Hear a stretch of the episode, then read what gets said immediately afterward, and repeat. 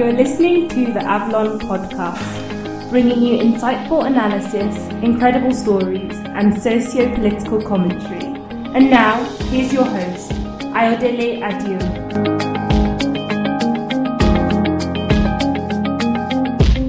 Okay, so the federal government uh, has made its proposals for the 2019 budget, which has been passed in the National Assembly for consideration.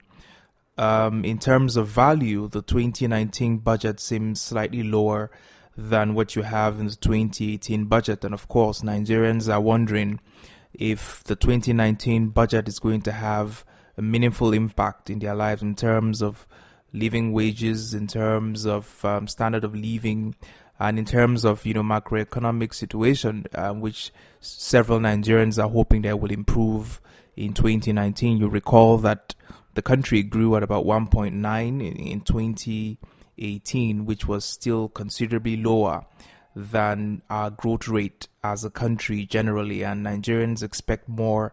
Um, you know, from the government in terms of economic expansion, economic development in 2019, and so um, we're hoping to look closely into the 2019 budget to see if there is any ray of hope for the average Nigerian from the implementation of this budget. So I have with me uh, my very good friend Atiku, a very sound economist, who will be helping me look at this issue very closely. So the first question I'd like to ask you, um, Atiku, is the fact that the 2019 budget seems considerably lower than the 2018 budget. To that extent, what level of impact should we expect from this 2019 budget and if it's going to considerably um, affect macroeconomic policy for, for 2019 and if it's going to improve the living standard of the average Nigerian going forward? Now, yeah, uh, wow, that's a, that's a very that's a very interesting question. I think two things um, uh, analysts look at in the budget. Number one, they want to look at um, how resources are being distributed, uh, whether it's efficient and whether it's effective. And the second thing you want to look at is also things we call realism. How realistic is the budget? Uh, is the budget having, as a document, even credible? Now, if you look at the revenue assumptions that we are using for the 2019 budget, it's not any way better than what happened in 2018 or 2017 or 2016. The idea of government and the revenue estimation over the years has always been oh, government overestimate, which we call overly optimistic um, estimation at the end of the day. Uh, revenue actually coming short. Uh, in 2017, for instance, the entire revenue of the federal government was just 2.7 trillion. Um, despite the fact that the budget was anchoring on almost about 6 trillion revenue benchmark, you could see it's less than 50% performance. And then 2018, the same thing transpired. 2019 is almost certainly going to follow that same trajectory. So, in terms of um, the realism of the budget itself, I don't think uh, the budget is any way credible than it was last year. Uh, notwithstanding that said, uh, if we now look at the efficient distribution of resources within the budget itself, of course, there are semblances of um, what government wants to do because it seems to be aligning uh, with the ERGP, the Economic Recovery Growth Plan. You see some, you see some linkages. But again, if you begin to see how resources have been distributed from the point go, it will shock you to see when you begin to see some uh, agencies of government that has less than uh, 50 workers getting more allocations for overhead than even organizations as big as a university. So in terms of, um, can, if you look across, we could say we've seen improvement in terms of how resources are being reallocated even within uh, those agencies. And then if we take the social sector that we feel needs a lot of injection, health sector, the education sector, the water resource sector, um, and you try to actually look at what the, what's going on within that same space, you discover that a lot of things are being neglected. Education is not getting the deserved attention it needs. Uh, we have issues of access to education. Uh, good example, just to reiterate again, is the fact that we have a whole lot of people, one almost 1.6, 1.7 million people, trying to get into tertiary institutions. But again, if you look at the budget, and if you look at the ERGP, the ERGP, the Economic Recovery Growth Plan of government, is saying yes, we are going to expand access. But if you look at the budget, you will not necessarily see anything dealing decisively with uh, that issue. And we can talk so much about all those issues. We could go on and on and on and on. So, in terms of resource allocation, we can't say we feel improvement. It's better one way or the other, but we can't say we're there yet. Now, the government has, um, you know, decided to pass the 30,000 naira minimum wage. In fact, the National Assembly has finally passed it into law, and so the average Nigerian worker will earn 30,000 naira per month. And my question is, you know, um, is the government able to afford such a rise in wage, and what impact will this have, you know, on the budget, and of course, um, you know, larger macroeconomic issues going forward um, in 2019? No, that's a little bit complex. Uh, if you look at the minimum wage, let's start with this. Let's try to look at um, what we see as minimum wage. Um, it's important to understand that there are two things now. If we look at the naira as it were, and then we draw conclusions that um, uh, the minimum wage is going to have direct bend one way or the other on government um, ability to function effectively as itemized in previous budget and then in subsequent budget. Now, it's true that raising the minimum wage will have direct impact on the budget lines. Number one, the personnel cost of government will go up. And if the personnel cost of government goes up, other components also will go up. And meaning that you have to spend more on overhead one way or the other and other things like that. So yes, um, the personnel cost of government will be up. And meaning that, and just like I said, revenue about 2.3, 2.7 trillion in 2017. Maybe this year, maybe we'll be able to do maybe 3.2 trillion or so. And by the time you remove the cost of servicing debt, which is almost 2 trillion out of 3 trillion, and then you add up uh, personnel cost in the region of about 2 trillion thereabout, you discover that we're actually going to borrow to pay salaries this year, which is not good fiscally. I mean, the whole concept of fiscal responsibility talks so much about, against that. But again, if we go straight into the heart of the problem and we say, okay, is it that we are overpaying government workers or we are underpaying them? The reality on ground is that they are grossly underpaid.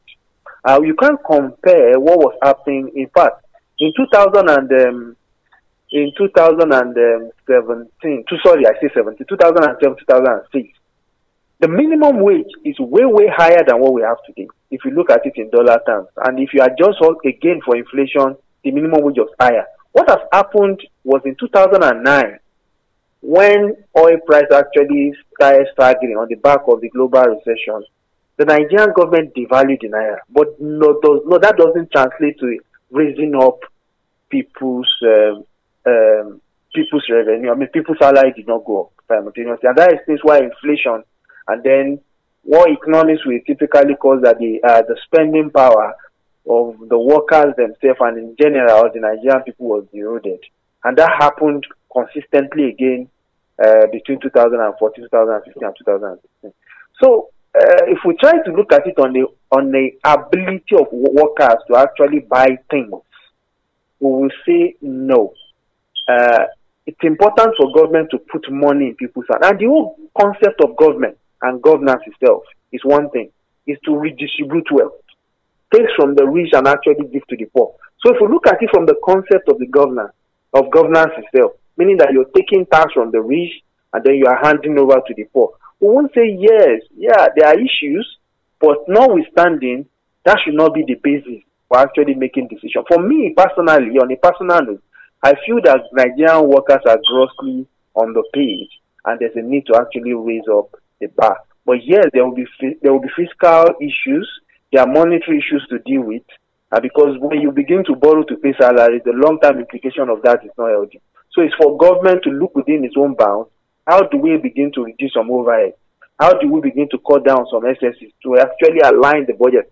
And there is a gross amount of money that is happening outside the bounds of the budget, which we typically will call tax expenditure. When you give people waivers, when you give people concessions, the whole context around the subsidy regime that is even outside the preview of the budget, we really don't know. If we can actually put all those things into the budget, maybe we have revenue somewhere that we don't know about to begin to address this issue. So for me personally, I would just tell you, Uh, yes, there will be fiscal uh, there will be fiscal consequences for those actions, but it's important at this time for government to do that. So finally, before I let you go, the government is also proposing to increase, you know, VAT, which is the value-added tax. Um, again, what impact will this have um, on discretionary spending and, um, you know, increase in cost of goods and services around the country? What major impact would it have on the larger macroeconomic issue in the country, knowing so well that the, the, the economy is begging for growth? And it seems to me like increasing a VAT will actually affect discretionary spending um, in the economy and people would spend less. Uh, and I'm wondering what sort of impact this would have in the economy going forward. Now, if you raise up if you raise up VAT, um, two things will happen. Really, um, you most likely, if you look at the economic numbers itself, if you look closely at the economic numbers, it's not healthy. Uh, the economy is not growing as fast as it as should be, and it's as a result of depressed consumer demand. People are actually not buying things that they should buy. Discretionary spending is very low in Nigeria when you compare against many indices and then across also countries. So if you raise up VAT at this time, because the economy is relatively very slow, students of economics will teach you, and they've taught us that the best way is actually to ensure that people continue to spend. You want to put money in people's hands, and that explains why government adopted an expansionary budgetary system in the economic recession. But we can't say we are out of the woods here. The economy is not booming. So as such, you want to make sure government is injecting funds into the economy so that people begin to earn salary and spend more. And with that, the economy will grow. That's the old philosophy of how you work out of recession. The second objective you can do is to adopt austerity, which of course the government of Nigeria is not adopting austerity. Now let's come back home and look at it. The economy is not growing at 5%, it's not growing at 4%. The economy is actually still tanking around the 1% trajectory, 2%. In fact, if you are growing below 2%, given the fact that our population is growing faster than that, it means that we are still having some form of technical recession. Because the more children you are born, there's not enough economic activity to actually continue to expand them. I mean, to actually boost. And that explains why poverty in Nigeria is improving. So now, if you go one step further and then you place VAT, you raise VAT, what is going to happen is simple. The people that should be spending your government is taking away from them. Now, the question we ask is this Can government effectively spend? The question, the answer that we've seen from 1960 to date is that no. The government of Nigeria since 1960 to date have not necessarily effectively and efficiently spent funds. So if you do that, what will happen is that consumer, I mean, consumer spending will be depressed. And when it is depressed, the second implication is simple. The government is not spending effectively it means that businesses begin to actually struggle. And when they struggle, they begin to cut down jobs.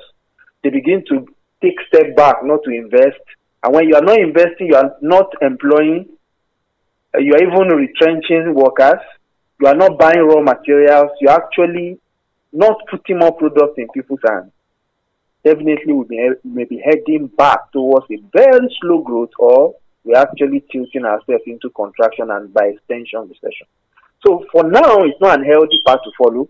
In the long term prospect of that, I think yes, it could happen in the long term. But for now, I think the real goal of government now is how do we get the economy to begin to grow at 5%, 6%, 7% above our population before we start taking such fiscal action.